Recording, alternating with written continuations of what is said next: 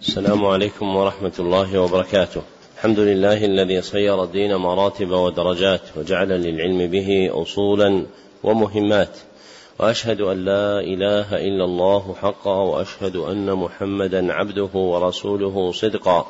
اللهم صل على محمد وعلى آل محمد كما صليت على إبراهيم وعلى آل إبراهيم إنك حميد مجيد اللهم بارك على محمد وعلى آل محمد كما باركت على إبراهيم وعلى آل إبراهيم إنك حميد مجيد.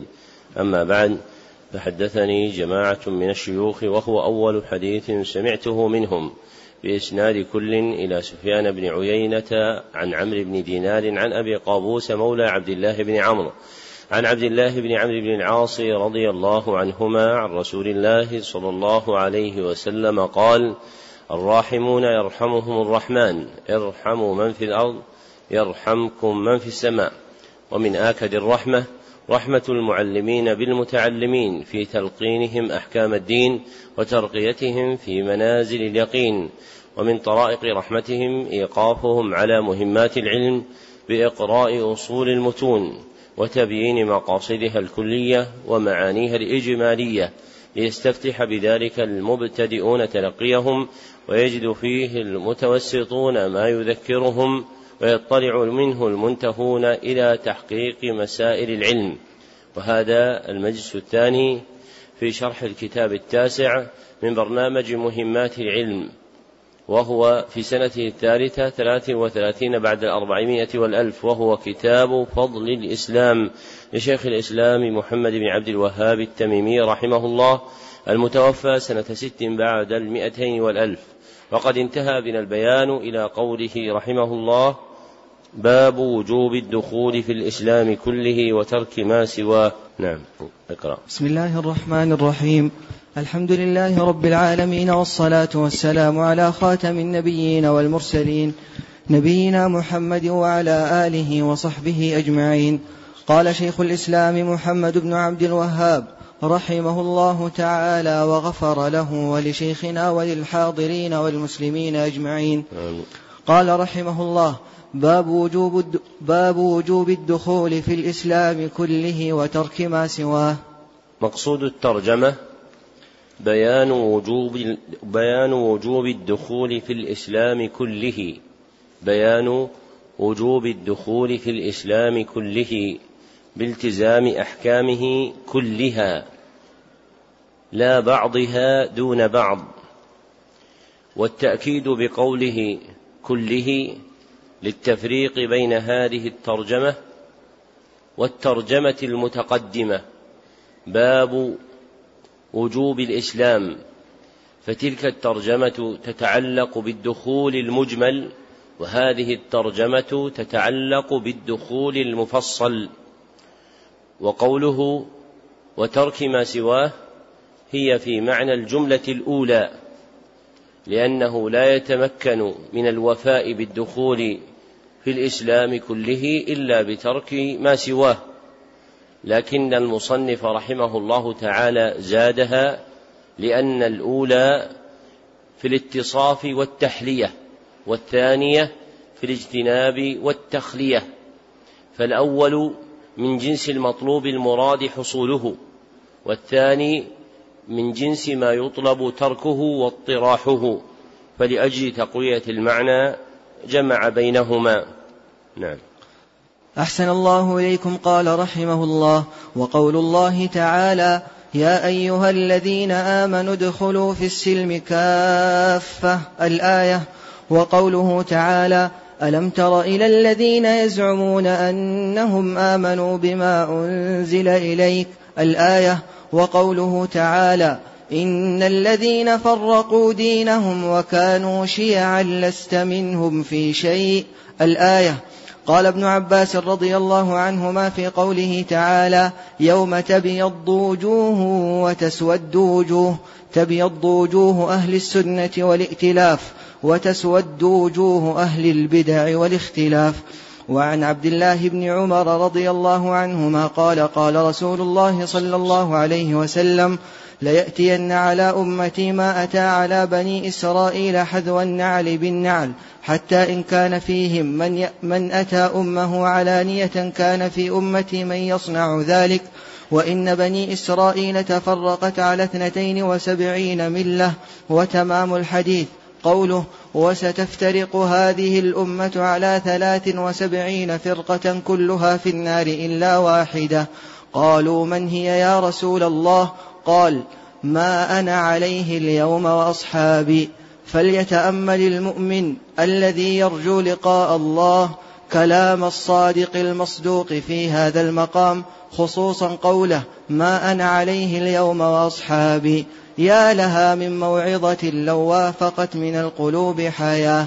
رواه الترمذي ورواه أيضا من حديث أبي هريرة وصححه. ولكن ليس فيه ذكر النار.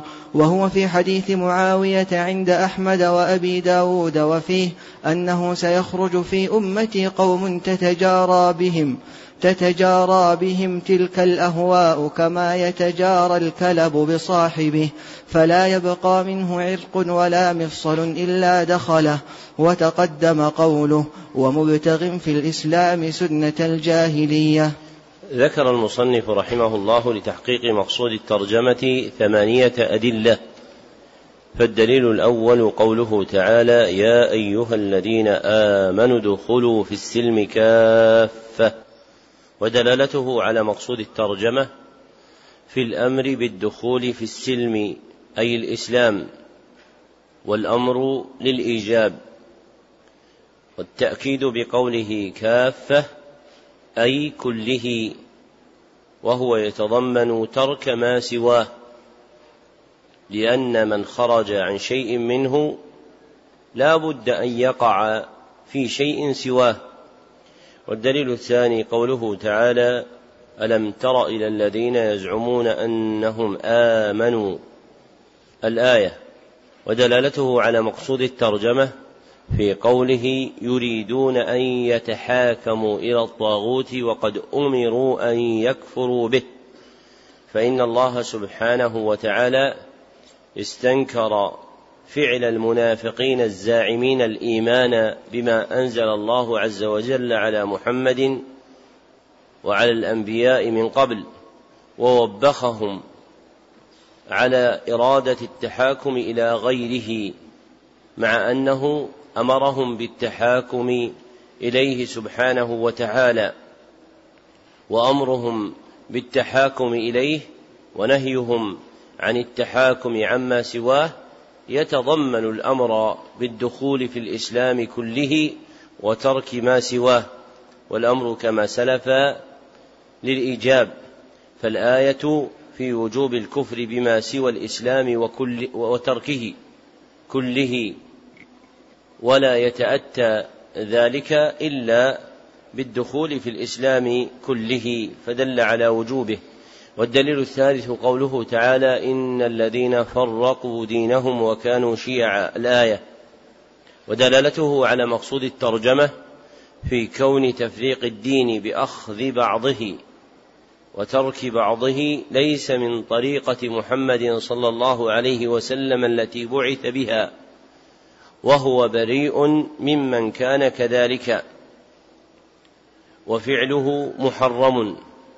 والذي دعا إليه رسول الله صلى الله عليه وسلم وأمر به هو الاجتماع على الدين كله فيجب الدخول فيه كله وترك فيجب الدخول فيه كله وترك ما سواه والمراد بأخذ بعضه وترك بعضه أي اعتقاد كون بعضه دينا وعدم اعتقاد كون بعضه دينا فيأخذ منه ما يوافق هواه. والدليل الرابع قوله تعالى يوم تبيض وجوه وتسود وجوه. وأورد فيه المصنف تفسير ابن عباس تبيض وجوه أهل السنة والائتلاف وتسود وجوه أهل البدعة والتفرق. أخرجه ابن أبي حاتم في تفسيره واللالكائي في شرح اعتقاد أهل السنة والجماعة وإسناده ضعيف جدا. وصحة المعنى من مآخذ المسامحة في أسانيد التفسير. فإذا كان التفسير صحيحا في معناه تسمح في إسناده. ومن ثم أخرج أهل السنة والحديث في كتبهم في التفسير وغيرها أشياء لا تثبت أسانيدها لصحة معانيها وفي السنة ما يغني عن هذا الأثر. فقد روى أحمد بسند حسن عن أبي غالب عن أبي أمامة رضي الله عنه أنه رأى رؤوسا منصوبة على درج مسجد دمشق فقال كلاب النار كلاب النار شر قتلى تحت أديم السماء. خير قتلى من قتلوه. ثم قرأ قوله تعالى يوم تبيض وجوه وتسود وجوه. فقال له أبو غالب أسمعته من رسول الله صلى الله عليه وسلم؟ فقال لو لم أسمعه إلا مرة أو مرتين أو ثلاثا أو أربعا أو خمسا أو ستا أو سبعا لما حدثتكموه. فقراءة النبي صلى الله عليه وسلم الآية بعد حكاية حال الخوارج تصديقا لها دليل على أن الآية تجيء في أهل البدع كما فسرها به ابن عباس في الأثر المتقدم. ودلالته على مقصود الترجمة أن تبييض الوجوه يوم القيامة لا يكون إلا على امتثال واجب كما أن تسويدها لا يكون إلا على مقارفة محرم. ومن جملة الواجبات السنة والجماعة والسنة اسم للشريعة كلها والجماعة اسم للمجتمعين عليها دون غيرها وتسويد الوجوه بالبدعة والضلالة دال على حرمتهما ولا يقع العبد فيهما إلا بترك السنة والجماعة وهما لا يقعان إلا بترك شيء من الإسلام. وأحسن ما قيل في معنى قوله تعالى يوم تبيض وجوه وتسود وجوه ما ذكره ابن جرير في تفسيره وأصله عنده من كلام أبي بن كعب رحمه الله تعالى ورضي عنه مختصرا أنها تبيض وجوه المؤمنين وتسود وجوه الكافرين. وكل ما يرجع إلى أفرادهما مندرج فيهما. فالسنة والجماعة من شعار المؤمنين والبدعة والضلالة من شعار الكافرين. فتصلح الآية في تفسير الإبيضاض لإبيضاض الوجوه بالسنة والجماعة واسودادها بالفرقة والبدعة لرجوع كل منهما لأصله المتقدم. والدليل الخامس حديث عبد الله بن عمر رضي الله عنهما قال قال رسول الله صلى الله عليه وسلم ليأتين على أمة ما أتى على بني إسرائيل. أخرجه الترمذي بإسناد ضعيف من حديث عبد الله بن عمرو لا من حديث ابن عمر إلا أنه ثابت في نسخ الكتاب الخطية وهي ست عزوه إلى عبد الله بن عمر. فكأن المصنف وقع له انتقال ذهن فجعله من حديث ابن عمرو وهو عند الترمذي من حديث فجعله من حديث ابن عمر وهو عند الترمذي من حديث ابن عمرو رضي الله عنهما وإسناده ضعيف.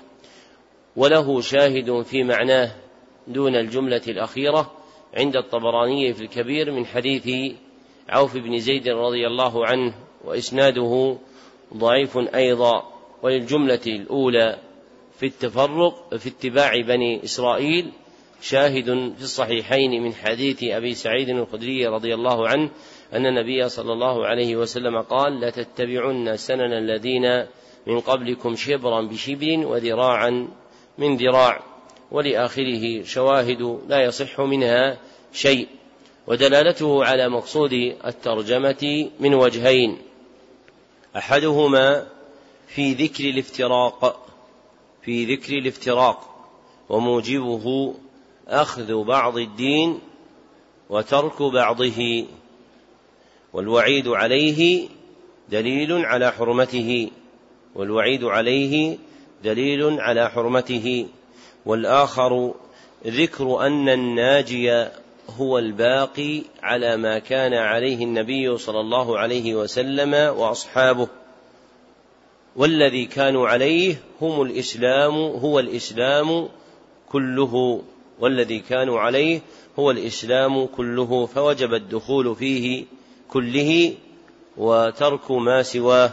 والدليل السادس حديث أبي هريرة رضي الله عنه بمعنى حديث ابن عمرو رضي الله عنهما ولفظه افترقت اليهود على إحدى وسبعين فرقة وتفرقت النصارى. على اثنتين وسبعين فرقة وتفترق أمتي على ثلاث وسبعين فرقة وليس فيه ذكر النار. أخرجه أصحاب السنن سوى النسأ وإسناده حسن ولفظه من أتم الألفاظ في بيان عدد الفرق.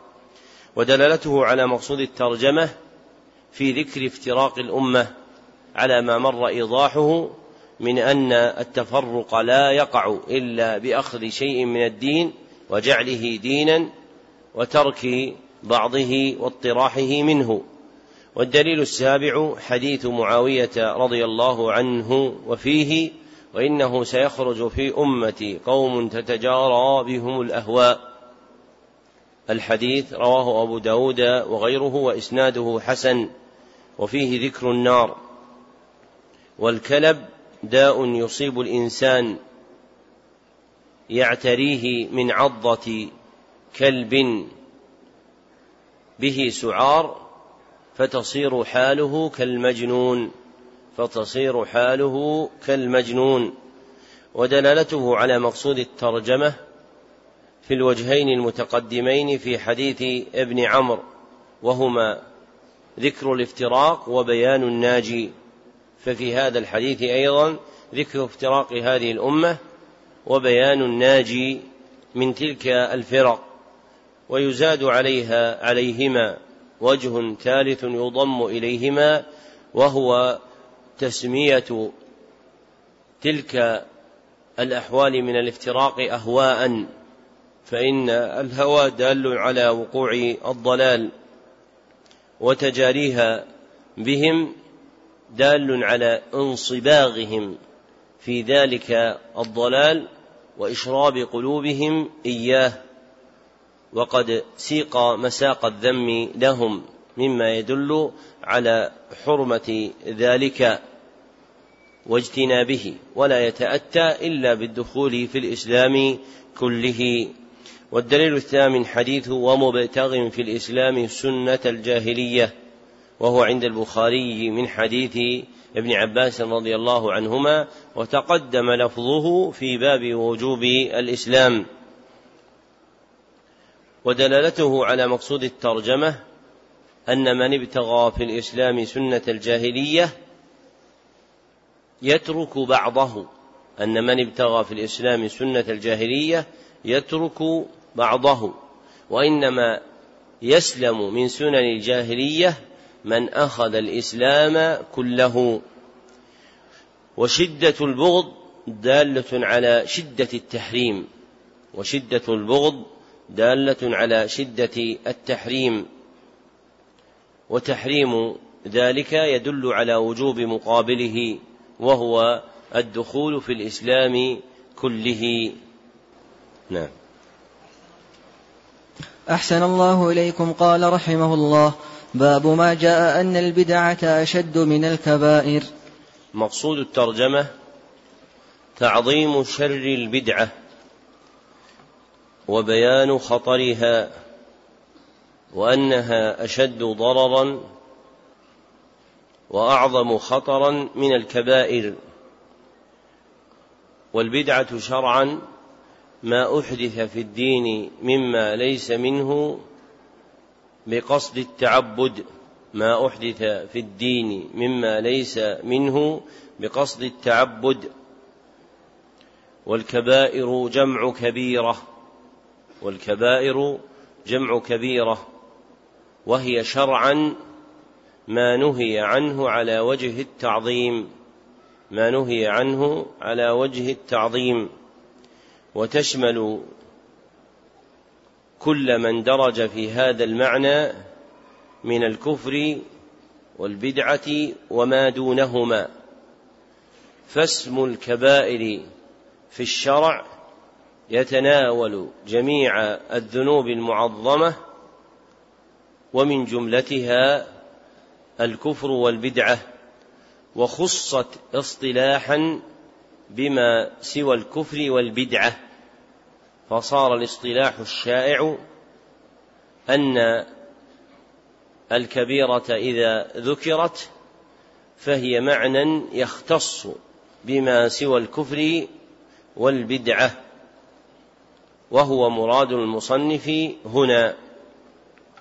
واشتداد البدعة وتعظيمها حتى فاقت الكبائر وسبقتها في الشر هو بالنظر إلى متعلقها.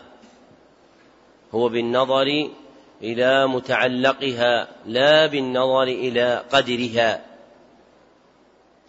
فإن البدعة تتضمن نسبة الشريعة إلى النقص والاستدراك عليها وأن النبي صلى الله عليه وسلم لم يبلغ الدين كله. قال الإمام مالك من ابتدع في الإسلام شيئا فقد زعم أن محمدا صلى الله عليه وسلم خان الأمانة لأنه ينسب هذا إلى دينه وهو صلى الله عليه وسلم لم يأتي به. فيقتضي ذلك كون النبي صلى الله عليه وسلم وهو من ذلك بريء طوى شيئا من الدين فلم يبلغنا إياه. وفاعل الكبيرة يقع في نفسه أنه مخالف للشريعة. أما فاعل البدعة فلا يقع هذا المعنى في قلبه بل يتخذها دينا ويجعلها قربة يتقرب بها إلى الله عز وجل.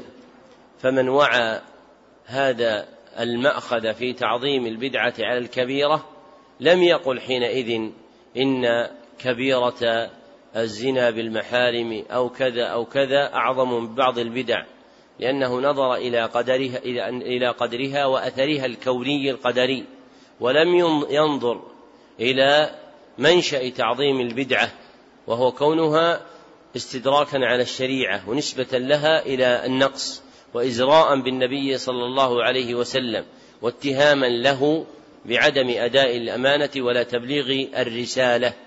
فمن استقر في قلبه هذا المأخذ في تقبيح البدع اشتد بغضه لها ونفرته منها.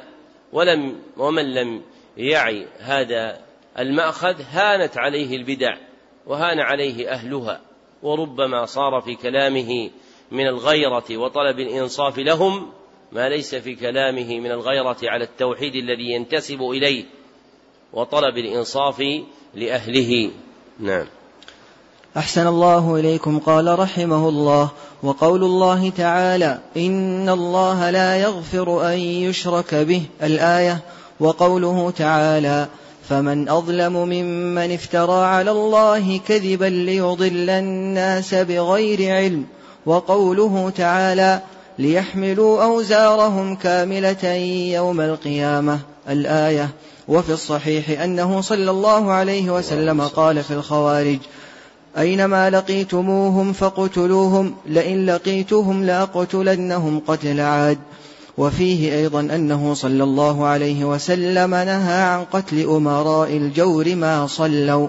وعن جرير أن رجلا تصدق بصدقة ثم تتابع الناس فقال رسول الله صلى الله عليه وسلم من سن في الإسلام سنة حسنة فله أجرها وأجر من عمل بها من بعده من غير أن ينقص من أجورهم شيء ومن سن في الإسلام سنة جاهلية كان عليه وزرها ووزر من عمل به ووزر من عمل بها من بعده إلى يوم القيامة من غير أن ينقص من أوزارهم شيء. رواه مسلم.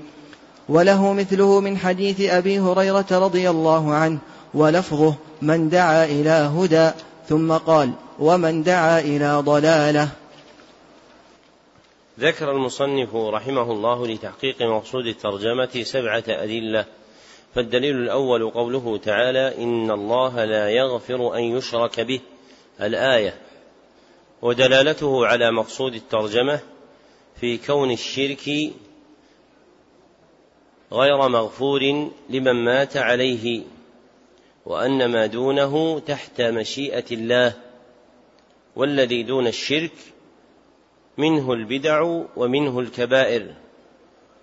والبدع أشبه بالشرك منها بالكبائر لأنهما يتخذان دينا ويتعبد بهما فالشرك يفعل على إرادة القربة والبدعة تفعل على إرادة القربة فالبدعة حينئذ أعظم وصاحبها في استحقاق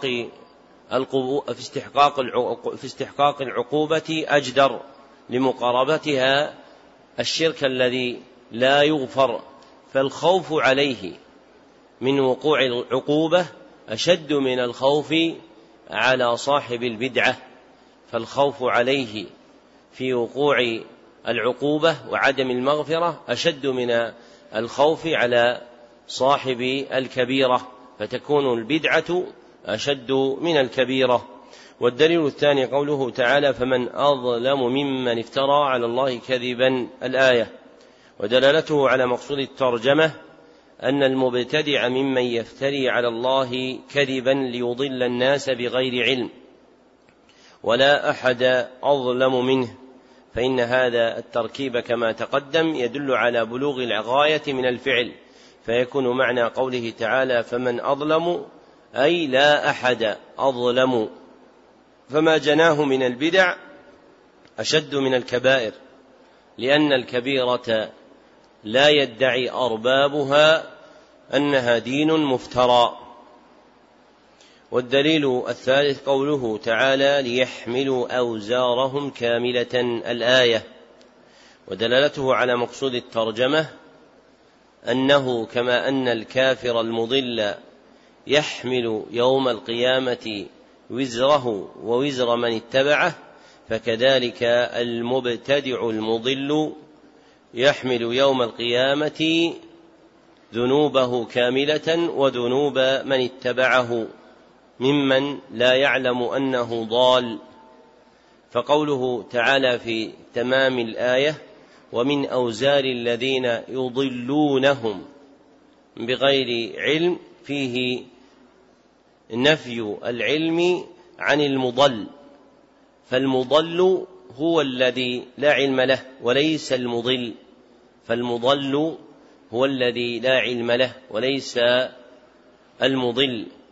اختاره الزمخشري وقواه الألوسي في تفسيره وهو الأشبه لما فيه من زيادة تقبيح فعله والتشنيع عليه. وأنه يغرر بأناس لا علم لهم يظنون أن ما يدعوهم إليه هو قربة من القرب فيجيبون إليها فيكون من عقوبته أن يجعل الله سبحانه وتعالى عليه إثمه وإثم من فعل كفعله من البدع كاملا لا ينقص من وزره شيء.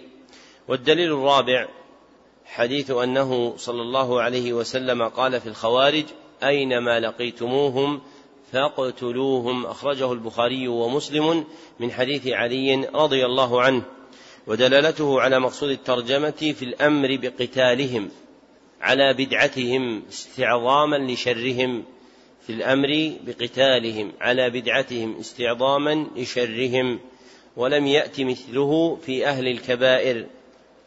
ولم يأت مثله في أهل الكبائر فالبدعة أشد من الكبيرة لورود الأمر بقتال أربابها.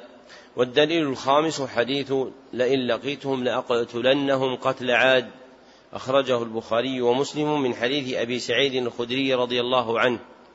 ودلالته على مقصود الترجمة في خبره صلى الله عليه وسلم عن عزمه على قتلهم أي الخوارج حسما لمادة بدعتهم واستئصالا لشأفتهم ومبالغة في تقبيح دعوتهم ولا نظير له في أهل الكبائر. فعلم أن البدعة أشد من الكبيرة. والدليل السادس حديث أنه صلى الله عليه وسلم نهى عن قتل أمراء الجور ما صلوا. وهو عند مسلم بمعناه. ودلالته على مقصود الترجمة أن جور الأمراء وهو ظلمهم الرعية كبيرة من الكبائر وحرم شرعا قتالهم ما لم يكفروا. وقال النبي صلى الله عليه وسلم ما قال آنفا في قتال الخوارج لبدعتهم فدل النهي عن قتل أمراء الجور وهم أهل كبائر والأمر بقتال الخوارج أن البدعة أشد من الكبيرة. والدليل السابع حديث جرير رضي الله عنه أن رجلا تصدق بصدقة الحديث رواه مسلم. ودلالته على مقصود الترجمة في قوله ومن سن في الإسلام سنة سيئة. الحديث فالسنة السيئة في الإسلام هي البدعة لأنها تنسب إليه مع كونها ليست منه ويبلغ ذنب صاحبها هذا المبلغ أن يكون عليه وزرها ووزر من عمل بها إلى يوم القيامة من غير أن ينقص من أوزارهم شيء. ومن دعا إلى الكبائر يلحقه إثم دعوته القولية أو الفعلية ويكون له حظ أي نصيب من ذنوب من اتبعه فلا يكون عليه الذنب كاملا وإنما عليه قدر من الذنب. فصاحب البدعة يتحمل ذنوب من اتبعه كاملة وأما صاحب الكبيرة فيكون عليه نصيب منها دون كمالها. والدليل على ذلك آية وحديث.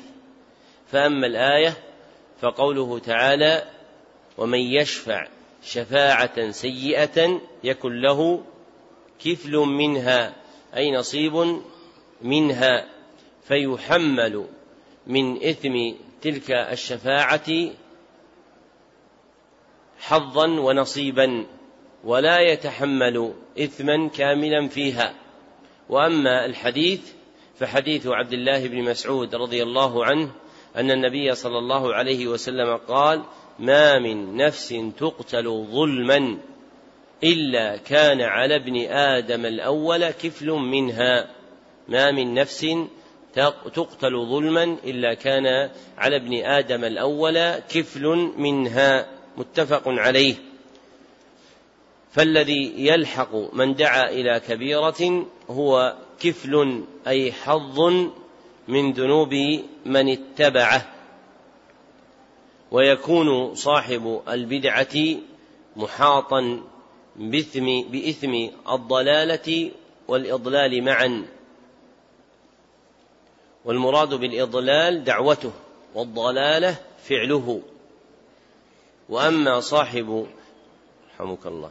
وأما صاحب الكبيرة فإنه يكون محاطا بإضلاله غيره وأما ضلاله فلا يتجاوزه هو فيعاقب على فعله وأما فعل غيره فإنه لا يكون تاما عليه وإنما يحمل حظا منه تبعا لكونه دعا إلى تلك الكبيرة وأضل الخلق بتلك الدعوة.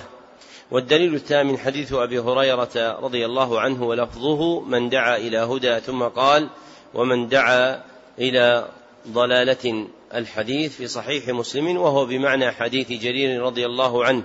ودلالته على مقصود الترجمة في قوله ومن دعا إلى ضلالة كان عليه من الإثم مثل آثام من تبعه لا ينقص ذلك من آثام لا ينقص ذلك من آثام من آثامهم شيئا على ما تقدم في نظيره السابق. وقوله فيه ومن دعا إلى ضلاله يبين معنى قوله في الحديث المتقدم ومن دعا إلى سنة ومن سن في الإسلام سنة سيئة. فالسنة الإسلام في السيئة هي الضلالة.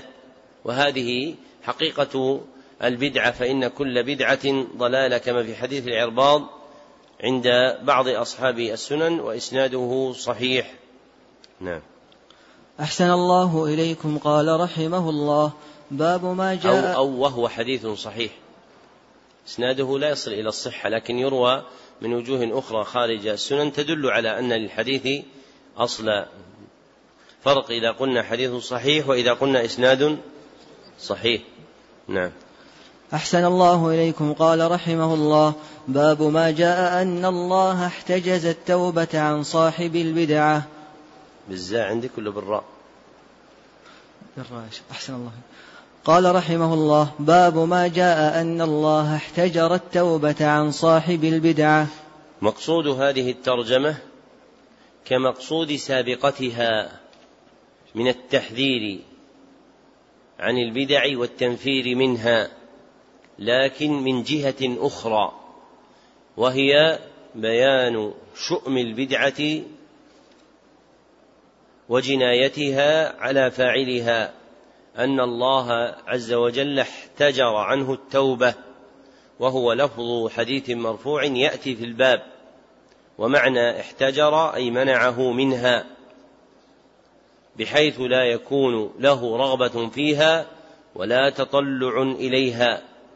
لأن هواه أغراه ببدعته وألزمه إياها وحضه عليها وهو المذكور في قوله تعالى واعلموا أن الله يحول بين المرء وقلبه قال بعض السلف يريد أن يتوب فلا يتوب ويريد أن يهتدي فلا يهتدي لغلبة الهوى عليه وإشباع قلبه ما اعتراه من شهوة أو شبهة. نعم. أحسن الله إليكم. قال رحمه الله هذا مروي من حديث أنس رضي الله عنه ومن مراسيل الحسن وذكر ابن وضاح عن أيوب قال كان عندنا رجل يرى رأيا فتركه فأتيت محمد بن سيرين فقلت أشعرت أن فلانا ترك رأيه؟ قال انظر انظر انظر إلى ماذا يتحول. إن آخر الحديث أشد عليهم من أوله. يمرقون من الإسلام ثم لا يعودون إليه. وسئل أحمد بن حنبل رحمه الله تعالى عن معنى ذلك. فقال لا يوفق للتوبة. ذكر المصنف رحمه الله لتحقيق مقصود الترجمة ثلاثة أدلة. فالدليل الأول حديث أنس رضي الله عنه مرفوعا إن الله حجب التوبة عن صاحب كل بدعة. أخرجه إسحاق بن راهويه في مسنده والطبراني في معجمه الأوسط وإسناده ضعيف. وروي من وجوه لا تثبت بل قال الذهبي في ميزانه منكر. ويروى الحديث بلفظ حجب وحجر وحجز ودلالته على مقصود الترجمة ظاهرة للمطابقة بينهما. والدليل الثاني حديث الحسن البصري رحمه الله أحد التابعين مرسلا أخرجه ابن وضاح في البدع والنهي عنها وإسناده ضعيف لإرساله وهو أحسن ما في هذا الباب. ودلالته على مقصود الترجمة كسابقه فإنه مطابق للترجمة. والدليل الثالث حديث يمرقون من الإسلام كما يمرق السهم من الرمية ثم لا يعودون إليه. وهو في الصحيح وهو في الصحيحين من حديث أبي سعيد الخدري رضي الله عنه وليس عند مسلم ثم لا يعودون إليه.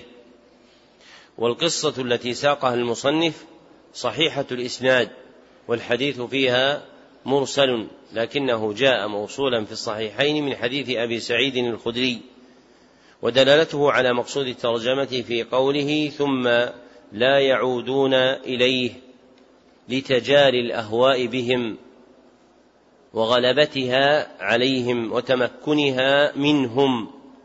فلا ينزعون عنها ولا يعودون إلى السبيل والسنة. فلا ينزعون عنها ولا يعودون إلى السبيل والسنة. وصدق رحمه الله تعالى فإن من أوغل في البدع وكرع من نتن مستنقع الهوى أشرب قلبه حبه واستولى عليه فلا يرضى بأن ينزع عنه. وهذا معنى قوله صلى الله عليه وسلم ثم لا يعودون إليه. نعم. أحسن الله إليكم. قال رحمه الله باب قول الله تعالى يا أهل الكتاب لم تحاجون في إبراهيم إلى قوله وما كان من المشركين. مقصود الترجمة بيان أن مآل البدعة رغبة صاحبها عن الإسلام. بيان أن مآل البدعة رغبة صاحبها عن الإسلام. وهذا معنى المثل السيار. البدعة شرك الإشراك. وهذا معنى القول السيار. البدعة شرك الإشراك. أي حبالته التي تفضي إليه. فينصبها الشيطان للخلق فإذا وقعوا فيها جرهم إلى الكفر فهي قنطرة توصل إلى الكفر بالله سبحانه وتعالى.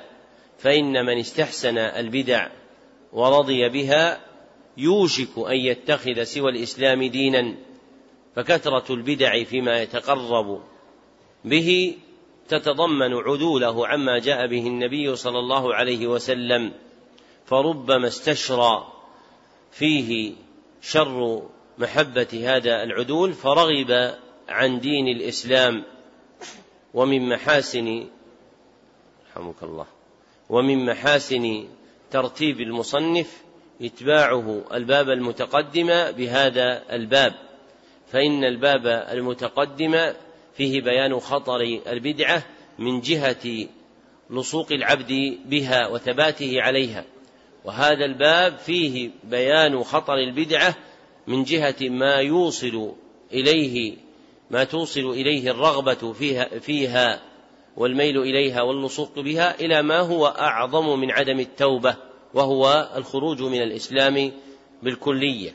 فهذا الباب متمم ما قبله في المعنى. نعم. أحسن الله إليكم قال رحمه الله وقوله تعالى ومن يرغب عن ملة إبراهيم إلا من سفه نفسه الآيتين وفيه حديث الخوارج وقد تقدم وفي الصحيح أنه صلى الله عليه وسلم قال إن آل أبي فلان ليسوا لي بأولياء إنما أولياء المتقون إنما أوليائي إنما أوليائي المتقون وفيه أيضا عن أنس رضي الله عنه أن رسول الله صلى الله عليه وسلم ذكر له أن بعض أصحابه قال أما أنا فلا آكل اللحم. وقال الآخر أما أنا فأقوم ولا أنام. وقال الآخر أما أنا فلا أتزوج النساء. وقال الآخر أما أنا فأصوم الدهر. فقال النبي صلى الله عليه وسلم لكني أنام وأقوم وأصوم وأفطر. وأتزوج النساء وآكل اللحم فمن رغب عن سنتي فليس مني.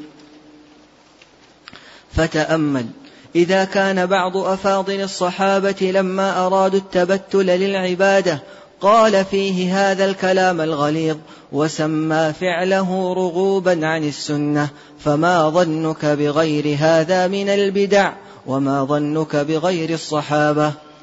ذكر المصنف رحمه الله لتحقيق مقصود الترجمة خمسة أدلة فالدليل الأول قوله تعالى يا أهل الكتاب لم تحاجون في إبراهيم؟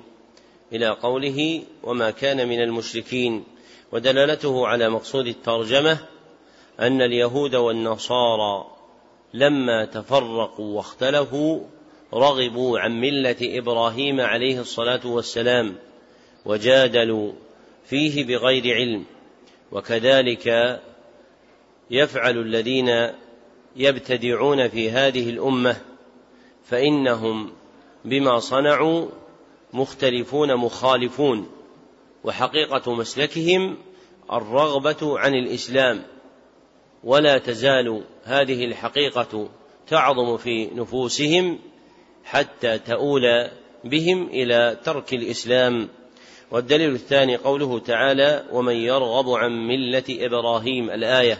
ودلالته على مقصود الترجمة في قوله إلا من سفه نفسه وسفه الدين النفاق والكفر فمن خرج عن ملة إبراهيم عليه الصلاة والسلام من توحيد رب العالمين واتباع المرسلين لحقه.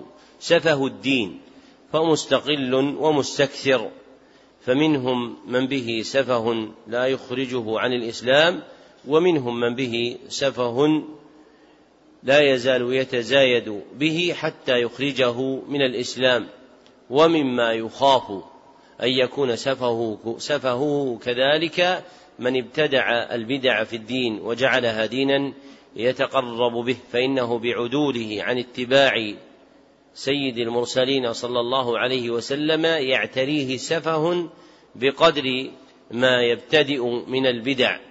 فإذا تزايد حظه من البدع تزايد حظه من السفه. فربما حمله سفهه لقلة عقله على زوال دينه. فيخرج من الإسلام بالكلية ويصير سفيها تاما فيما يتعلق بأمر الديانة. والدليل الثالث حديث الخوارج المتقدم وهو حديث يمرقون من الإسلام كما يمرق السهم من الرمية. الحديث في الصحيحين عن أبي سعيد الخدري واللفظ للبخاري. ودلالته على مقصود الترجمة في مروقهم وعدم رجوعهم إلى الإسلام لرغبتهم عنه بالبدعة ومروقهم خروجهم من السنة إلى البدعة.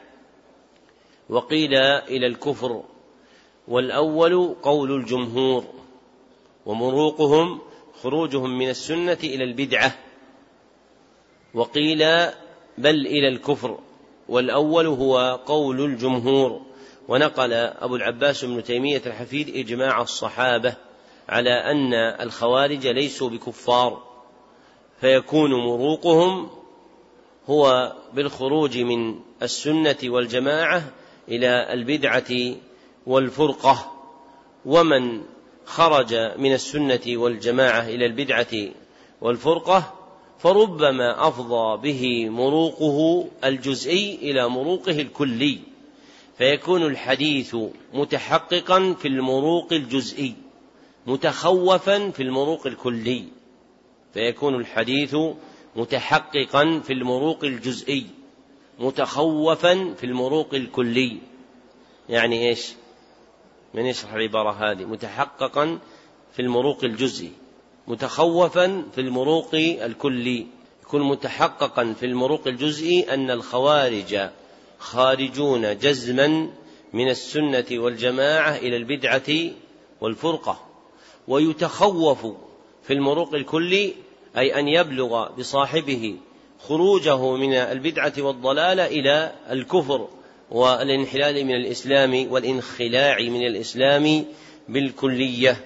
والدليل الرابع حديث أنه صلى الله عليه وسلم قال إن آل أبي فلان ليسوا لي بأولياء. وهذا الحديث لا يوجد بهذا اللفظ الذي أورده المصنف هو وغيره من العلماء. وكأنه دخل عليهم حديث في حديث.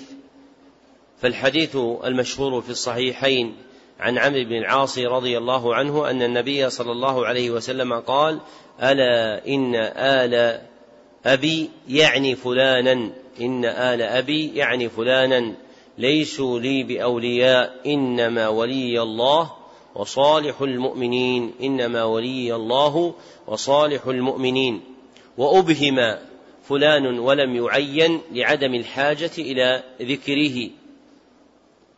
فدخل هذا الحديث في عجزه أي آخره مع حديث آخر رواه أحمد من حديث عاصم بن حميد عن معاذ بن جبل رضي الله عنه أن النبي صلى الله عليه وسلم قال إن أولى الناس بي المتقون حيث كانوا من كانوا وحيث كانوا وهو حديث حسن وأعله بعض المتأخرين بأن عاصما لم يسمع معاذا ووقع في سنن أبي داود تصريح عاصم بسماعه من معاذ في حديث آخر وهذه الفائدة لم يذكرها مترجموه كالمزي في تهذيب الكمال وابن حجر في تهذيب التهذيب فاستفيد ثبوت سماع عاصم من معاذ مما وقع في سنن أبي داود بإسناد صحيح إلى عاصم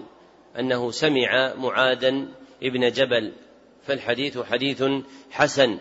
ومن هذين الحديثين ألف الحديث الذي ذكره المصنف وغيره من العلماء. ودلالته على مقصود الترجمة أن من أحدث في الإسلام ولو كان من قرابة النبي صلى الله عليه وسلم فقد برئ منه رسول الله صلى الله عليه وسلم فليس هو له بولي. فالبدعة تقطع صاحبها عن موالاة المؤمنين فهو بريء منهم وهو بريء وهم بريئون منه. لأنه بفعلته راغب عن الإسلام فاستحق براءة أهله منه لأنه بفعلته راغب عن الإسلام فاستحق براءة أهله منه. والدليل الخامس حديث أنس رضي الله عنه أن رسول الله صلى الله عليه وسلم ذكر له أن بعض الصحابة قال الحديث متفق عليه بألفاظ متقاربة ودلالته على مقصود الترجمة في قوله من رغب عن سنتي فليس مني أي من ترك طريقتي فليس مني والرغبة عن سنة النبي صلى الله عليه وسلم يعني شرعته وطريقته نوعان.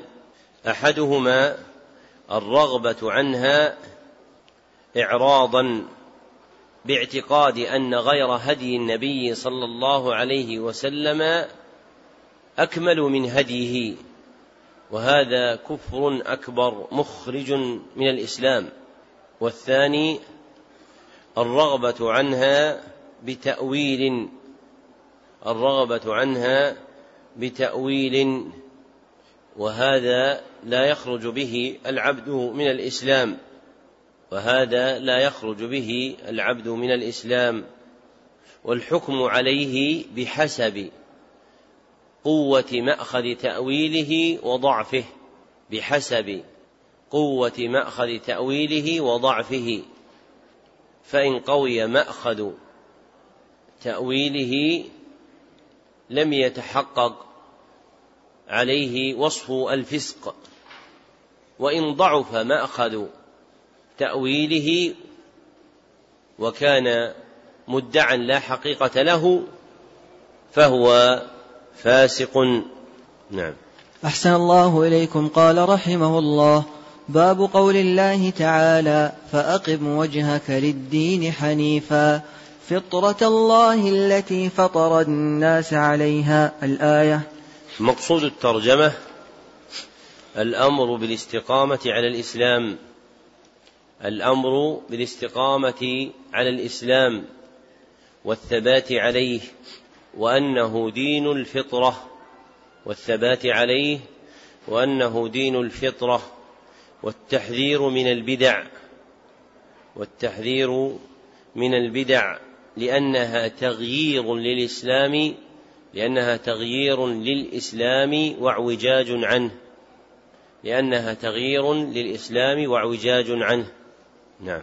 قال رحمه الله وقوله تعالى ووصى بها إبراهيم بنيه ويعقوب الآية وقوله تعالى ثم أوحينا إليك أن اتبع ملة إبراهيم حنيفا الآية وعن ابن مسعود رضي الله عنه أن رسول الله صلى الله عليه وسلم قال إن لكل نبي ولاة من النبيين وإن وليي منهم أبي إبراهيم وخليل ربي ثم قرأ إن أولى الناس بإبراهيم للذين اتبعوه وهذا النبي والذين آمنوا والله ولي المؤمنين.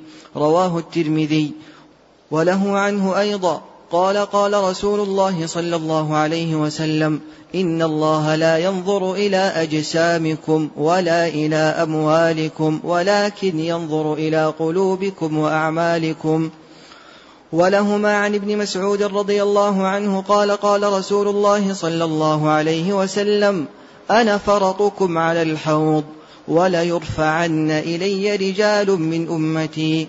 حتى إذا أهويت لأناولهم اختلجوا دوني فأقول أي ربي أصحابي؟ فيقال إنك لا تدري ما أحدثوا بعدك. ولهما عن أبي هريرة رضي الله عنه أن رسول الله صلى الله عليه وسلم قال وددت أنا قد رأينا إخواننا. قالوا أولسنا إخوانك يا رسول الله؟ قال أنتم أصحابي. وإخواننا الذين لم يأتوا بعد. قالوا كيف تعرف من لم يأت بعد من أمتك؟ قال أرأيتم لو أن رجلا له خيل غر محجلة بين ظهراني خيل دهم بهم ألا يعرف خيله؟ قالوا بلى. قال فإنهم يأتون غرا محجلين من الوضوء وأنا فرطهم على الحوض. ألا ليذادن رجال يوم القيامة عن حوضي كما يذاد البعير الضال؟ أناديهم ألا هلم؟ فيقال إنهم قد بدلوا بعدك فأقول سحقا سحقا. وللبخاري بينما أنا قائم إذا زمرة حتى إذا عرفتهم وعرفوني حتى إذا عرفتهم وعرفوني خرج رجل بيني وبينهم فقال هلم. فقلت إلى أين؟ قال إلى النار والله قلت ما شأنهم؟ قال إنهم ارتدوا بعدك على أدبارهم القهقرا. ثم إذا زمرة فذكر مثله قال فلا أراه يخلص منهم إلا مثل همل النعم. ولهما في حديث ابن عباس رضي الله عنهما فأقول كما قال العبد الصالح وكنت عليهم شهيدا ما دمت فيهم. ولهما عنه مرفوعا ما من مولود يولد إلا على الفطرة فأبواه يهودانه أو ينصرانه أو يمجسانه. كما تنتج البهيمة بهيمة جمعاء هل تحسون فيها من جدعاء؟ حتى تكونوا أنتم تجدعونها. ثم قرأ أبو هريرة رضي الله عنه فطرة الله التي فطر الناس عليها. الآية متفق عليه. وفي وعن, وعن حذيفة رضي الله عنه قال كان الناس يسألون رسول الله صلى الله عليه وسلم عن الخير وأنا أسأله عن الشر مخافة أن يدركني. فقلت يا رسول الله إنا كنا في جاهلية وشر فجاءنا الله بهذا الخير فهل بعد هذا الخير من شر؟ قال نعم. فقلت وهل بعد هذا الشر من خير؟ قال نعم وفيه دخن. قلت وما دخنه؟ قال قوم يستنون بغير سنتي ويهتدون بغير هدي. تعرف منهم وتنكر. قلت فهل بعد هذا الخير من شر؟ قال نعم فتنة عمياء ودعاة على أبواب جهنم. من أجابهم إليها قذفوه فيها. قلت يا رسول الله صفهم لنا. قال قوم من جلدتنا ويتكلمون بألسنتنا. قلت يا رسول الله فما تأمرني إن أدركت ذلك؟ قال تلزم جماعة المسلمين وإمامهم. قلت فإن لم يكن لهم جماعة ولا إمام. قال فاعتزل تلك الفرق كلها ولو أن تعض على أصل شجرة حتى يأتيك الموت وأنت على ذلك. أخرجاه زاد مسلم ثم ماذا قال ثم يخرج الدجال ومعه نهر ونار فمن وقع في ناره وجب أجره وحط عنه وزره ومن وقع في نهره وجب وزره وحط أجره قلت ثم ماذا قال هي قيام الساعة وقال أبو العالية تعلموا الإسلام فإذا تعلمتموه فلا ترغبوا عنه وعليكم بالصراط المستقيم فإنه الإسلام. ولا تنحرفوا عن الصراط شمالا ولا يمينا. وعليكم بسنة نبيكم وإياكم وهذه الأهواء. تأمل كلام أبي العالية هذا ما أجله. واعرف زمانه واعرف زمانه الذي يحذر فيه من الأهواء. التي من اتبعها فقد رغب عن الإسلام وتفسير الإسلام بالسنة, بالسنة والإسلام وخوفه على أعلام التابعين وعلمائهم من الخروج عن السنة عن الإسلام والسنة. يتبين لك معنى قوله تعالى إذ قال له ربه أسلم وقوله تعالى ووصى بها إبراهيم بنيه ويعقوب وقوله تعالى ومن يرغب عن ملة إبراهيم إلا من سفه نفسه وأشباه هذه الأصول الكبار التي هي وأشباه هذه الأصول الكبار كذا عندك أصول الأمور. وأشباه هذه الأصول الكبار التي هي أصل الأصول والناس عنها في غفلة. وبمعرفة هذا يتبين لك معنى الأحاديث في, في هذا الباب وأمثالها. وأما الإنسان الذي يقرأها وأشباهها وهو آمن مطمئن أنها لا تناله ويظنها في ناس كانوا فبانوا آمنا مكر الله فلا يأمن مكر الله إلا القوم الخاسرون. وعن ابن مسعود رضي الله عنه قال خط لنا رسول الله صلى الله عليه وسلم خطا ثم قال هذا سبيل الله. ثم خط خطوطا عن يمينه وعن شماله ثم قال هذه سبل وعلى كل سبيل منها شيطان يدعو إليه. وقرأ وأن هذا صراطي مستقيما فاتبعوه ولا تتبعوا السبل فتفرق بكم عن سبيله. رواه الإمام أحمد والنسائي. ذكر المصنف رحمه الله لتحقيق مقصود الترجمة ثلاثة عشر دليلا. فالدليل الأول قوله تعالى فأقم وجهك للدين حنيفا. الآية ودلالته على مقصود الترجمة ما فيه من الأمر بإسلام الوجه لله ما فيه من الأمر بإسلام الوجه لله والإقبال عليه وذلك هو الموافق للفطرة وهو الدين المستقيم فمن بدله خرج عنه كله خرج عنه كله أو بعضه والبدعة تنافي إسلام الوجه لله وتناقض الفطرة والبدعة تنافي إسلام الوجه لله وتنافي وتناقض الفطرة. والدليل الثاني قوله تعالى ووصى بها إبراهيم بنيه الآية. ودلالته على مقصود الترجمة وصية إبراهيم ويعقوب بنيهم بلزوم الإسلام حتى الموت لأنه دين الله المصطفى ومن رغب عن شيء منه أخل بوصية النبيين الكريمين وليس وراء الدين المصطفى إلا الرديء المطرح فماذا بعد الحق إلا الضلال؟ والبدع من جملة المطرح من الدين وهي ضلال وخيم. والدليل الثالث قوله تعالى ثم أوحينا إليك أن اتبع ملة إبراهيم حنيفا ودلالته على مقصود الترجمة في قوله أن اتبع ملة إبراهيم حنيفا. والأمر باتباعها هو لكونها حنيفية تتضمن الإقبال على الله ومن الإقبال عليه التدين بشرعه والانكفاف عن البدع. ومن الإقبال عليه التدين بشرعه والانكفاف عن البدع. فإن الله أمرنا أن نعبده بما شرع لا بالأهواء والبدع. والدليل الرابع حديث ابن مسعود رضي الله عنه أن رسول الله صلى الله عليه وسلم قال إن لكل نبي أولاة.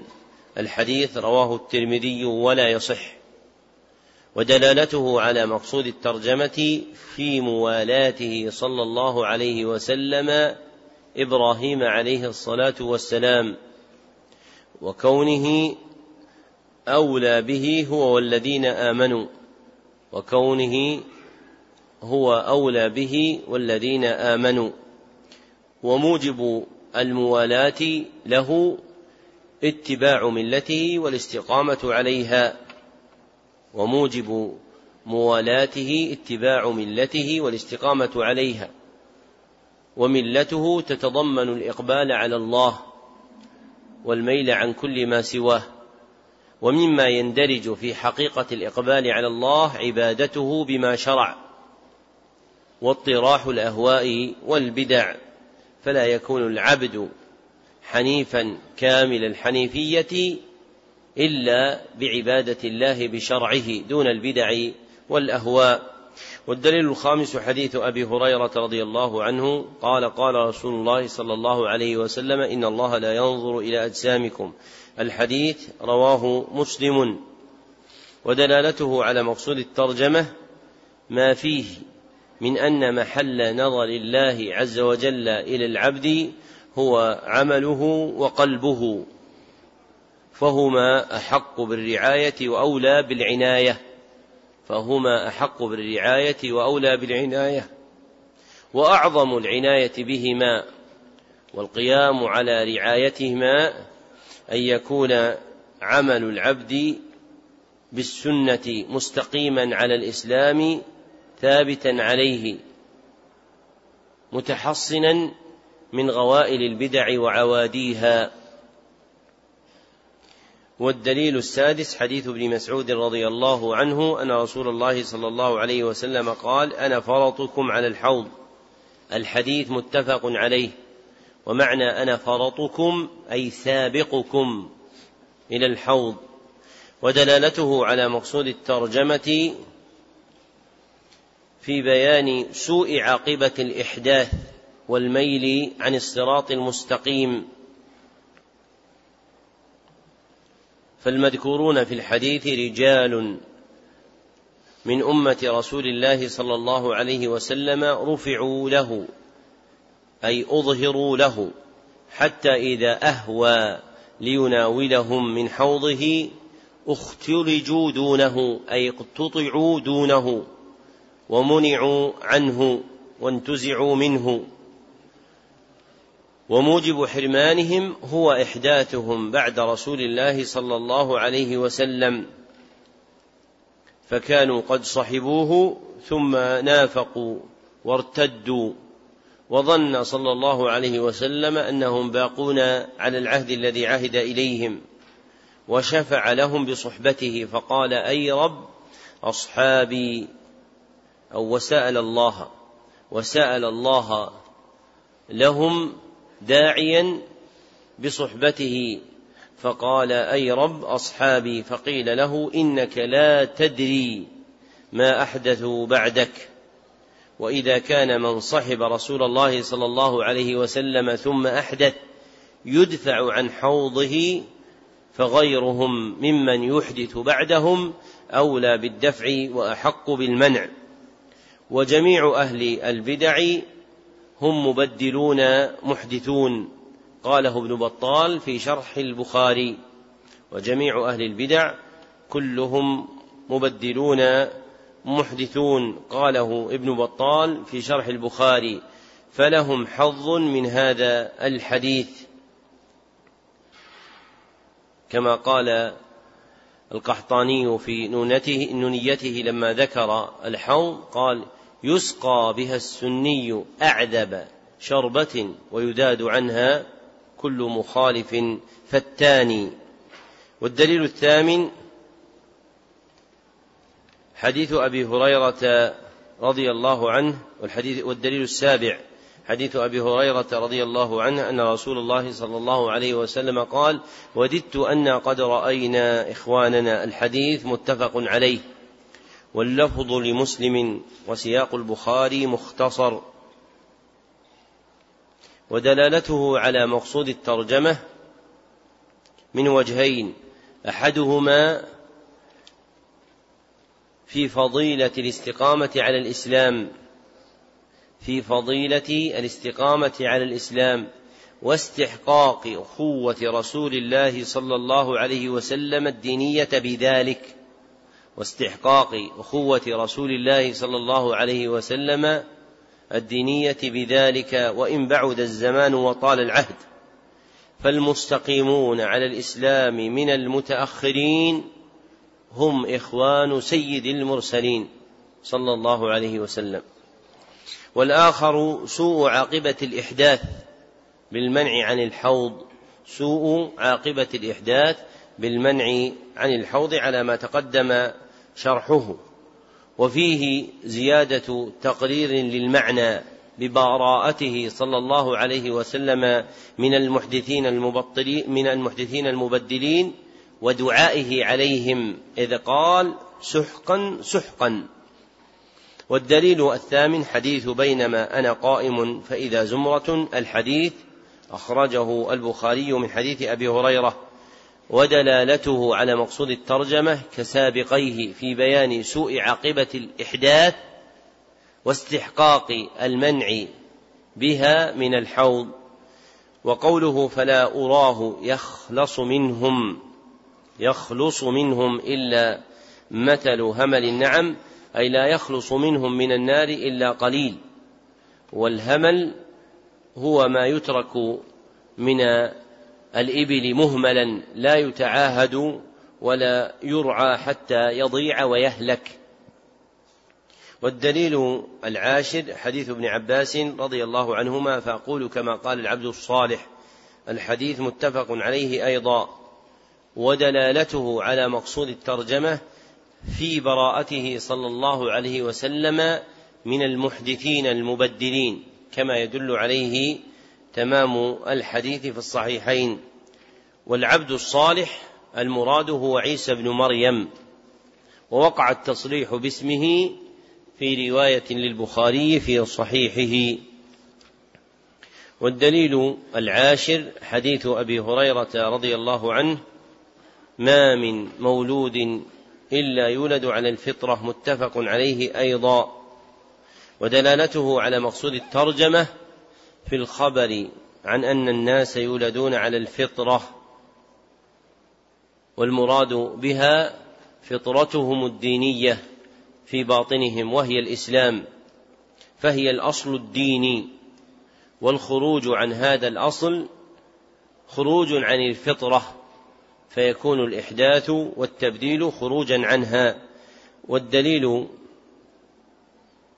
الحادي عشر حديث حذيفة رضي الله عنه قال كان الناس يسألون رسول الله صلى الله عليه وسلم عن الخير. الحديث متفق عليه أيضا والزيادة المذكورة بعده معزوة إلى مسلم ليست في النسخ التي منه بأيدينا وإنما هي عند أبي داود وفي ثبوتها نظر ولعل المصنف أراد أصل الحديث. ودلالته على مقصود الترجمة من وجهين. أحدهما ذكره صلى الله عليه وسلم ما سيقع بعده من الإحداث والتبديل تحذيرا عنه وتنفيرا منه.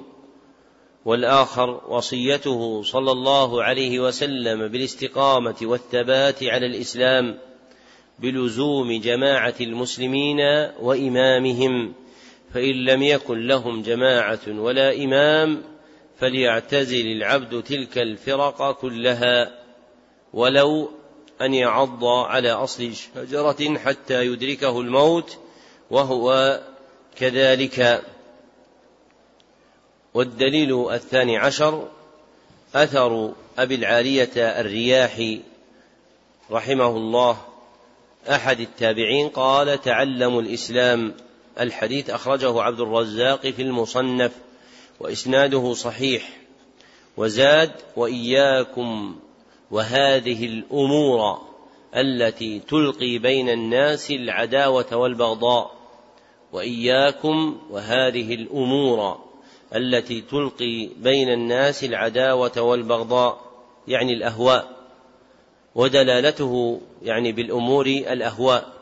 ودلالته على مقصود الترجمة في أمره رحمه الله بتعلم الإسلام وعدم الرغبة عنه ولزوم صراطه المستقيم وتحذيره من الانحراف عنه يمينا وشمالا والوصية بالسنة والزجر عن الأهواء وهي المحدثات والبدع التي يحدثها الناس فيكون أثرها كما ذكر أنها تلقي بينهم العداوة والبغضاء فمن شؤم الأهواء كونها سببا لوقوع العداوة والبغضاء.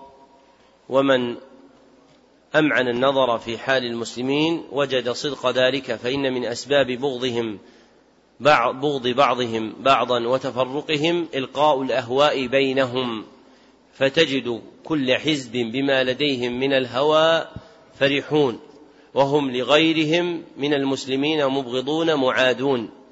فمن أراد السنة والاجتماع والائتلاف فليلقي الأهواء وراءه ظهريا وليعمل على نفسه القرآن والسنة وليمتثل ما فيهما وليعلم أنه إن حاد عن شيء من ذلك فقد وقع في الهوى. وأنه إذا وقع في الهوى وقع في عداوة بعض المسلمين وبغضهم. وهذا أمر عند الله عظيم. فإن الله عز وجل جعل المؤمنين بعضهم أولياء بعض. ومن يغري بما يبث بينهم العداوة والبغضاء من الأهواء فهو مغر بشر عظيم وبلاء وخيم يجب يجب الحذر منه. وإنما كثرت الأهواء في المسلمين لما تعددت الموارد التي ينهلون منها فكل قوم قد اصطفوا لهم منهلا يردون عليه. فتتكدر تلك المناهل بقدر بعدها عن المنبع الأصيل وهو القرآن والسنة فيكون من آثار الكرع فيها والشرب منها وقوع العداوة والبغضاء بين المسلمين. والواجب على المسلمين عامة وعلى طلاب العلم خاصة أن يدعوا الموارد الضيقة التي أحدثها الناس وأن يقبلوا على المنبع الأعظم وهو كتاب الله وسنة رسوله صلى الله عليه وسلم وأن يستضيئوا بآراء السقاة الذين يسقون الناس منه وهم العلماء الراسخون فإذا تقاطر المسلمون على الأخذ من الكتاب والسنة وجعلوا المبلغ لهم فهم الكتاب والسنة العلماء الراسخون اجتمعت قلوبهم. وإذا نهلوا من موارد ضيقة دون الكتاب والسنة وارتضوا أن يكون سقاتهم الذين يسقونهم هم المفكرون والمثقفون والحماسيون والخطباء والشعراء وأنصاف المتعلمين والسياسيون وغيرهم فإنه لا بد أن يحدث التفرق بينهم. فمن أراد أن يسلم له دينه, دينه فليعظم هذا الأمر في قلبه. ومن عدل عن ذلك فليعلم أن الشر فيه أصيل أتيل وأنه سيظهر أثر الشر عليه فيما بعد. وكم من إنسان تجارت به هذه الأهواء عصبية لها ورغبة فيها فما هي إلا سنيات قليلات وإذا الهوى الذي كان يدعو إليه من قبل قد ألقاه وراءه ظهريا وقد أشرب هوى آخر يدعو إليه.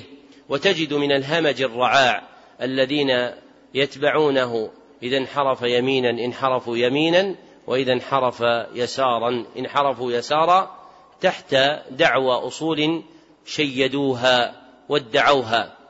وأما الراسخ في العلم فلا تجد دينه متغيرا ولا متبدلا فالدين الذي يؤمن به ويتعبد الله به قبل عشرين سنة هو الدين الذي يدين الله عز وجل به ويفتي على أصوله لأن أصوله ثابتة وهي الأصول التي قررها العلماء.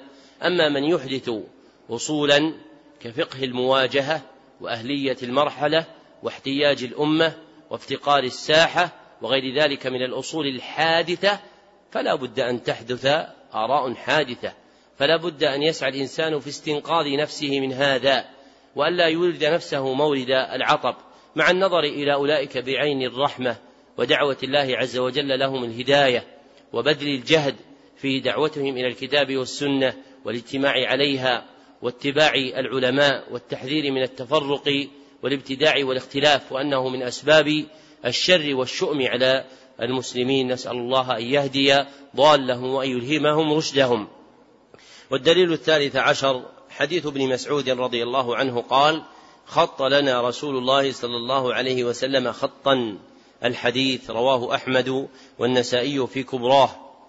ويروى هذا الكلام عن عبد الله من غير وجه نحوه أو قريبا منه مرفوعا كما قال البزار.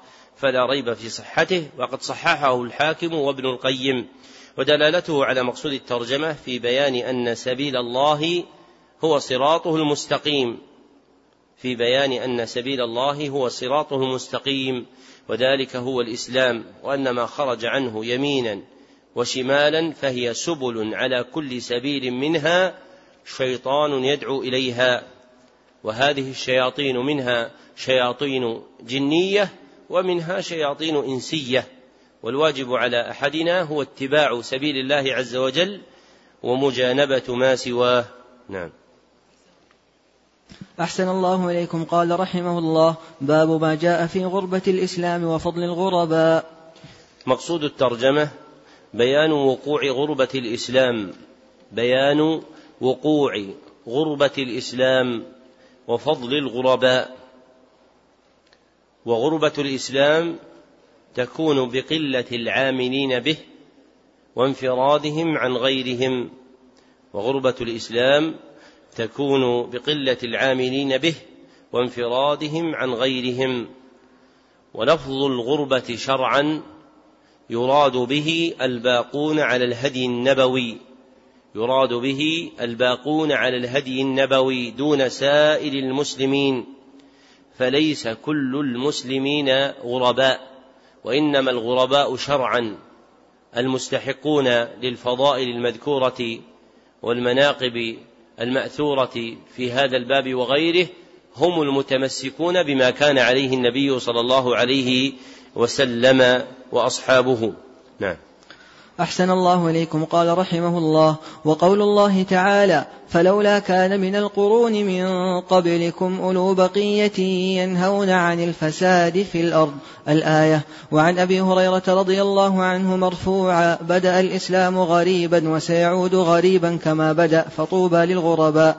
رواه مسلم. ورواه الإمام أحمد من حديث ابن مسعود وفيه قيل ومن الغرباء؟ قال النزاع من القبائل. وفي رواية الغرباء الذين يصلحون إذا فسد الناس. ورواه الإمام أحمد من حديث سعد بن أبي وقاص وفيه فطوبى يومئذ للغرباء إذا فسد الناس. وللترمذي من حديث كثير بن عبد الله عن أبيه عن جده طوبى للغرباء الذين يصلحون ما أفسد الناس من سنتي. وعن أبي أمية قال سألت أبا ثعلبة الخشني فقلت يا أبا ثعلبة كيف تقول في هذه الآية؟ يا أيها الذين آمنوا عليكم أنفسكم لا يضركم من ضل إذا اهتديتم. الآية قال أما والله لقد سألت عنها خبيرا. سألت عنها رسول الله صلى الله عليه وسلم فقال بل ائتمروا بالمعروف وتناهوا عن المنكر حتى إذا رأيتم شحا مطاعا وهوى متبعا ودنيا مؤثرة وإعجاب كل ذي رأي برأيه.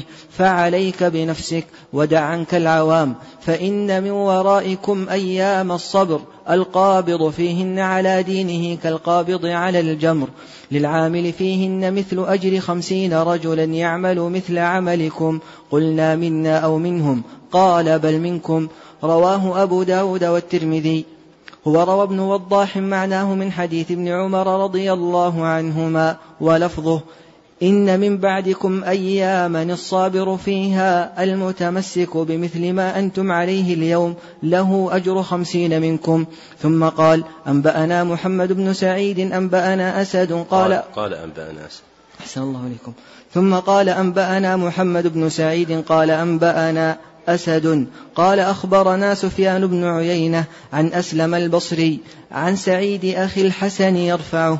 قال إنكم اليوم على بينة من ربكم تأمرون بالمعروف وتنهون عن المنكر وتجاهدون في سبيل الله ولم تظهر فيكم السكرتان سكرة الجهل وسكرة, وسكرة حب العيش.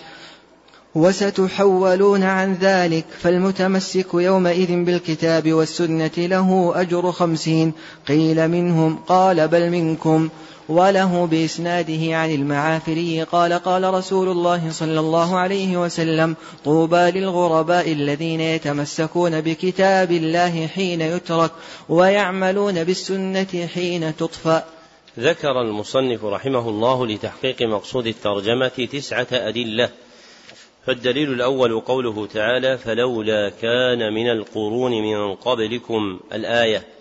ودلالته على مقصود الترجمة في قوله إلا قليلا ممن أنجينا منهم إلا قليلا ممن أنجينا منهم.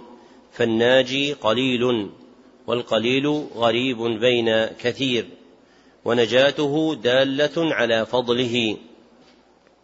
والمصنف مقتف في إيراد الآية دليلا على غربة الإسلام أبا إسماعيل الهروي الحافظ صاحب منازل السائلين فإنه صدر باب الغربة من كتابه في تلك المنزلة بهذه الآية. وذكر ابن القيم رحمه الله تعالى أن استشهاده بهذه الآية في هذا الباب دليل على رسوخ قدمه في العلم والمعرفة وفهم القرآن. فإن الغرباء في العالم هم أهل هذه الصفة أي المذكورة في الآية. والدليل الثاني حديث أبي هريرة رضي الله عنه بدأ الإسلام غريبا الحديث أخرجه مسلم. ودلالته على مقصود الترجمة ظاهرة ففيه الخبر الصادق عن غربة الإسلام مع بيان فضل الغرباء وأن لهم طوبى وهي فعلى من الطيب وهي فعلى من الطيب. فلهم كل طيب وهم الفائزون في الدنيا والآخرة بالحياة الطيبة. والدليل الثالث حديث ابن مسعود رضي الله عنه وفيه بمثل حديث أبي هريرة رضي الله عنه ومن الغرباء؟ قال النزاع من القبائل. أخرجه أحمد وهو عند الترمذي دون هذه الزيادة وإسنادها صحيح. أما الرواية الأخرى في حديث ابن مسعود الغرباء الذين يصلحون إذا فسد الناس فأخرجها الآجري في الغرباء والداني في كتاب الفتن ولا تصح ورويت من وجوه أخرى بأسانيد ضعيفة وصحت موقوفة عن عبد الله بن عمر رضي الله عنهما أنه قال طوبى للغرباء الذين يصلحون إذا فسد الناس. رواه ابن المبارك في كتاب الجهاد بإسناد صحيح ودلالته على مقصود الترجمة كسابقه وفيه وصف الغرباء أنهم النزاع من القبائل أي من أعراق شتى وأنساب متفرقة وأجناس مختلفة ووصفهم بالغربة هو معنى قوله الذين يصلحون إذا فسد الناس فإن غربتهم إنما تظهر بفساد الناس وصلاحهم. والدليل الرابع حديث سعد بن أبي وقاص وفيه فطوبى يومئذ للغرباء. الحديث رواه الإمام أحمد ورجاله ثقات. سوى ابن لسعد وقع ذكره مبهما. والأشبه أنه ابنه عامر وهو أحد الثقات فإسناده صحيح. ودلالته على مقصود الترجمة كسابقه في فضل الغرباء. والدليل الخامس حديث عوف بن زيد رضي الله عنه طوبى للغرباء الذين يصلحون ما أفسد الناس. أخرجه الترمذي وإسناده ضعيف. ودلالته على مقصود الترجمة كسابقيه في فضل الغرباء. وحقيقة غربتهم أنهم يصلحون ويصلحون. فأغنت هذه الحقيقة عن اللفظ المضعف في الحديث.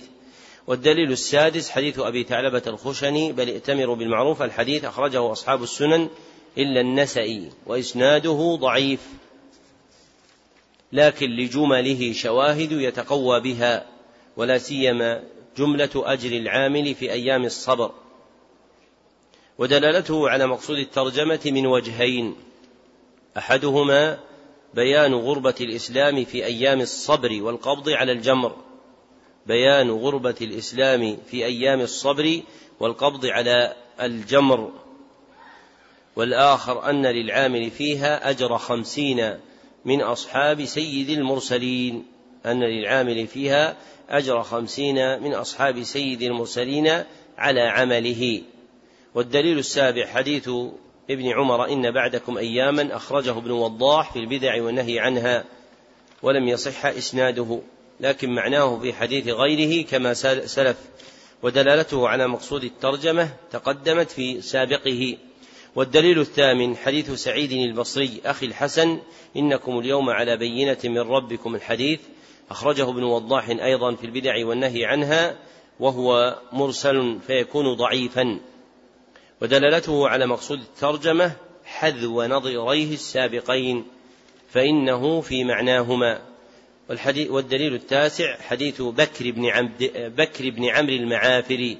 حديث بكر بن عمرو المعافري قال قال رسول الله صلى الله عليه وسلم طوبى للغرباء. الحديث أخرجه ابن وضاح أيضا وهو مرسل فإسناده ضعيف. ودلالته على مقصود الترجمة ظاهرة. إلا أن ما فيه من وصف الغرباء لا يصح. فإن الله عز وجل لا يزال يقيم في الأرض من يأخذ بكتابه ويتبع سنة رسوله صلى الله عليه وسلم كما ثبت ذلك في أحاديث الفرقة الناجية والطائفة المنصورة. فلا يترك كتابه ولا تطفأ سنته إلا في المدة اليسيرة التي تكون في آخر الزمان إذا قبضت أرواح المؤمنين وبقي شرار الخلق. نعم. أحسن الله إليكم قال رحمه الله. باب التحذير من البدع. مقصود الترجمة التحذير من البدع بالتخويف منها. مقصود الترجمة التحذير من البدع بالتخويف منها وبيان خطرها لتجتنب. وهذا المعنى تقدمت فيه ترجمتان. هما باب ما جاء أن البدعة أشد من الكبائر وباب أن الله احتجر التوبة على صاحب البدعة. وأعاد المصنف رحمه الله تعالى هذه الترجمة في معناهما تعظيما للتحذير من البدع وأنها من أعظم الخطر الذي يعتري دين المسلمين. نعم. أحسن الله إليكم قال رحمه الله عن العرباض بن سارية رضي الله عنه قال وعظنا رسول الله صلى الله عليه وسلم موعظة بليغة وجلت بها منها القلوب وذرفت منها العيون. قلنا يا رسول الله كأنها موعظة مودع فأوصنا. قال أوصيكم بتقوى الله عز وجل والسمع والطاعة وإن تأمر عليكم عبد فإنه من يعش منكم فسيرى اختلافا كثيرا. فعليكم بسنتي وسنة الخلفاء الراشدين المهديين من بعدي تمسكوا بها وعضوا عليها بالنواجذ. وإياكم ومحدثات الأمور فإن كل محدثة بدعة وكل بدعة ضلالة. قال الترمذي حديث حسن صحيح. وعن حذيفة رضي الله عنه قال كل عبادة لا يتعبدها أصحاب رسول الله صلى الله عليه وسلم فلا تتعبدوها فإن الأول لم يدع للآخر مقالا. فاتقوا الله يا معشر القراء وخذوا طريق من كان قبلكم رواه أبو داود. وقال الدارمي أخبرنا الحكم بن المبارك قال أنبأنا عمرو بن يحيى قال سمعت أبي يحدث عن أبيه قال كنا نجلس على باب عبد الله بن مسعود رضي الله عنه قبل صلاة الغداء فإذا خرج مشينا معه إلى المسجد فإذا خرج مشينا معه إلى المسجد فجاءنا أبو موسى الأشعري رضي الله عنه فقال أخرج عليكم أبو عبد الرحمن بعد.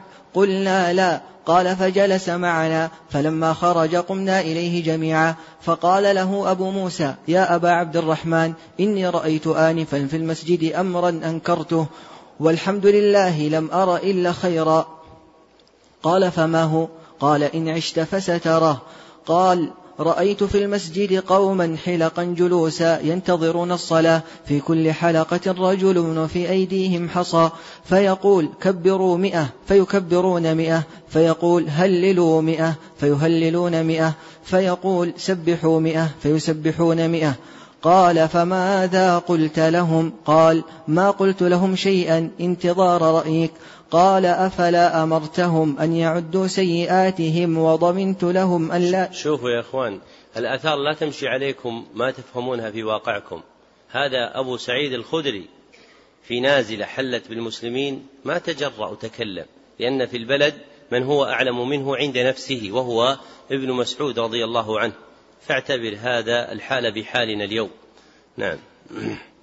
أحسن الله إليكم. قال أفلا أمرتهم أن يعدوا سيئاتهم وضمنت لهم ألا يفوت من وضمنت. لهم ألا يفوت من حسناتهم شيء ثم مضى ومضينا معه حتى أتى حلقة من تلك الحلق فقال ما هذا الذي أراكم تصنعون؟ فقالوا يا أبا عبد, الر... يا أبا عبد الرحمن حصن نعد بها التكبير والتهليل والتسبيح. قال فعدوا سيئاتكم فأنا ضامن ألا يضيع من حسناتكم شيء. ويحكم يا أمة محمد ما أسرع هلكتكم. هؤلاء أصحاب محمد بينكم متوافرون. وهذه ثيابه لم تبلى و تبلى وهذه ثيابه لم تبلى وآنيته لم تنكسر والذي نفسي بيده إنكم لعلى ملة هي أهدى من ملة محمد أو مفتتح باب ضلالة. قالوا والله يا أبا عبد الرحمن ما أردنا إلا الخير. قال وكم من مريد للخير لن يصيبه. إن رسول الله صلى الله عليه وسلم حدثنا أن قوما يقرؤون القرآن لا يجاوز تراقيهم ويم الله لا أدري لعل أكثرهم يكون منكم. ثم تولى عنهم.